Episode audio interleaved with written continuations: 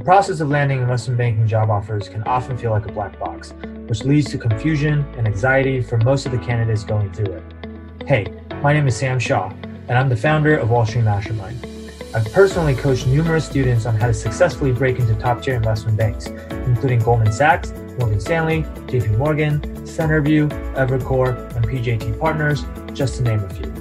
On this podcast, I'm going to help you demystify the investment banking recruiting process by sharing what the clients of Wall Street Mastermind have done to get results like these.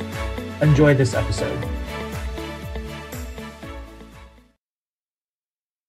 Let's say you borrow $100 and you use that money to buy a piece of equipment. Okay. Okay. Walk me through how that flows through the three statements in the first two years. Sure. Um, first two years. So you borrow a hundred dollars, and uh, is that through debt? Do we have an interest rate on that? Well, you borrowed a hundred dollars, so is, is is it through debt? You tell me. Okay. Uh, and uh, I guess what's the interest rate? Interest rate then? Say it's ten percent. Ten percent. Okay. And uh, um, well, I guess I'll just ask all my questions up front then. And uh, what's the uh, like the how, like how are we going to depreciate the uh, PPE?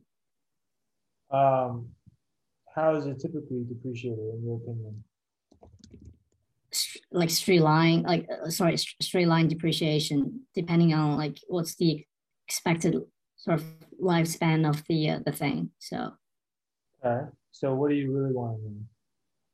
Um, it's uh, well, it, you sell about hundred dollars for that thing. Um, you, you want me to walk through the first two years. Uh, I don't know how long. What's like how long that thing gonna last? In let's say ten years, maybe. Say five years. Okay. And uh, what's the uh, I guess tax rate? I was gonna use that in the end. Forty percent. Twenty percent. Okay, cool. So I guess uh, two years. First year on the income statement, uh, there's nothing, and uh, on the uh, cash flow statement, um, there's uh, cash down hundred dollars from capex, um, cash up hundred from debt. That's all zero. And um, balance sheet, asset up, PP&E, sorry, asset side, PP&E up 100 on the debt, on the liabilities side, debt up $100. So stockholder equity doesn't change. It's the first year. And second year, and, and there's something in the income statement. Uh, first of all, is depreciation. Uh, it's $100 five years, so depreciation depreciation is $20. And um, um, 10% interest rate. So there's interest interest uh, expense ten dollars, and um, so pre-tax income down thirty dollars, and uh, net income down um, twenty four dollars, and on the uh, cash flow statement, um, net net income down twenty four dollars, add back depreciation, which is twenty dollars, and um, mm, do we sorry uh do we like is there any payback on principal or no? Let's say no. No. So um sorry net income down 24 and add up add back non, non-cash expense depreciation $20 so netting so sorry ending cash balance down four dollars. The balance sheet cash down four dollars. Pp&e down um $20 is 24, asset down 24 in total, and liability pay down is $10. So um, in order for that to balance, stockholder equity should go down by $14. Liability pay down is $10? Why? Wait, where pay down is $10? The liability. You said liability pay down is ten dollars, so stockholders' equity is down by fourteen, right? Yes. Um, Why is the liability pay down ten dollars?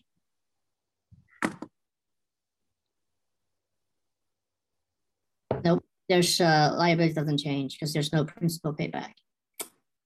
So stockholder equity down 24 actually Why, and why is it down 24?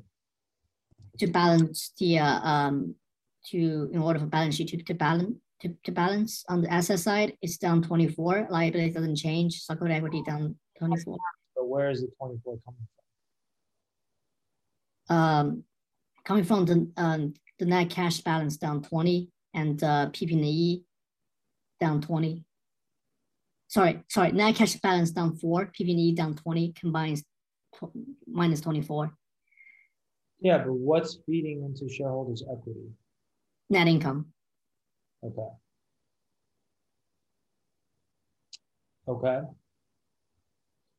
Um, all right, so a couple comments here. I mean, look, you know this stuff. I can tell you know it. I think that delivery just needs to be more crisp and needs to be cleaner. Like you're making silly mistakes like saying there's a debt pay down ten dollars right after you asked me if there's a debt if there's a principal pay down. I said no. Right yeah um, you're also like the way you ask questions needs to be more precise. So, for example, like I I tell you, hey, you borrow a hundred dollars to buy a piece of equipment. Walk me through how that flows through the three statements, and you ask me if if that's debt, if that's financial debt, right? I just told you you borrow this money that means it's automatically you can assume if you borrow the money, it's debt. Right? You borrow money, you gotta pay back. That's automatically debt. So I wouldn't even ask that question. Right? You ask, how will we depreciate the PP&E? Right? Um, then I asked you, well, how do you think we should depreciate it? And then you said straight line, which is correct. Like the the automatic default assumption should be straight line if they don't say anything. And but what you were really trying to ask is, so I asked you, like, so what do you really want to know? And you're like, uh, how long does this, you know, property or how long does this equipment last or whatever, right? Like what you're really trying to ask is like, what is the useful life of this equipment? Right? Not how would how will we depreciate the PP&E? I was just giving you a hard time, but like you're gonna run to interviewers that are just gonna try to give you a hard time as much as possible right? So I would have just asked like, okay, so um, what's the useful life of this equipment? And I would and I would just told you five years. Does that make sense? yes You can assume that's five years straight line. Right? You don't you don't have to ask about the about the straight line part. Um, and then I think like another thing that's a little bit more like uh, nuanced is when I said um, walk me through the first two years.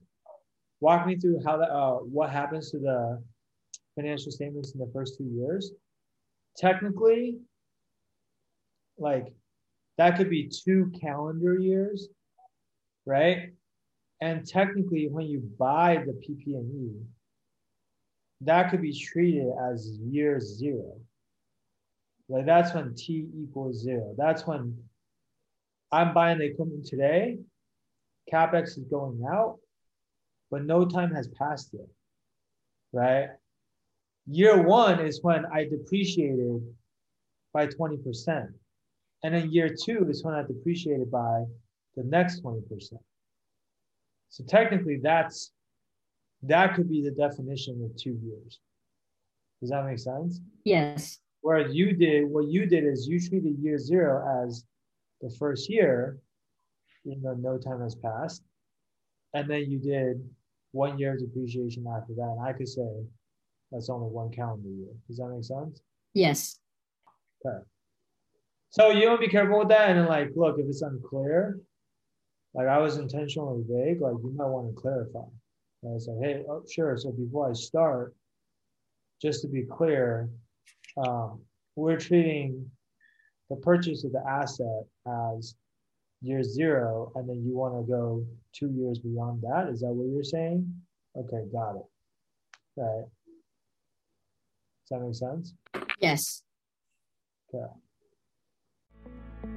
Thanks for listening to this episode. Interested in discovering how you can get personalized one on one coaching from Wall Street Mastermind to help you beat out the massive amount of competition out there?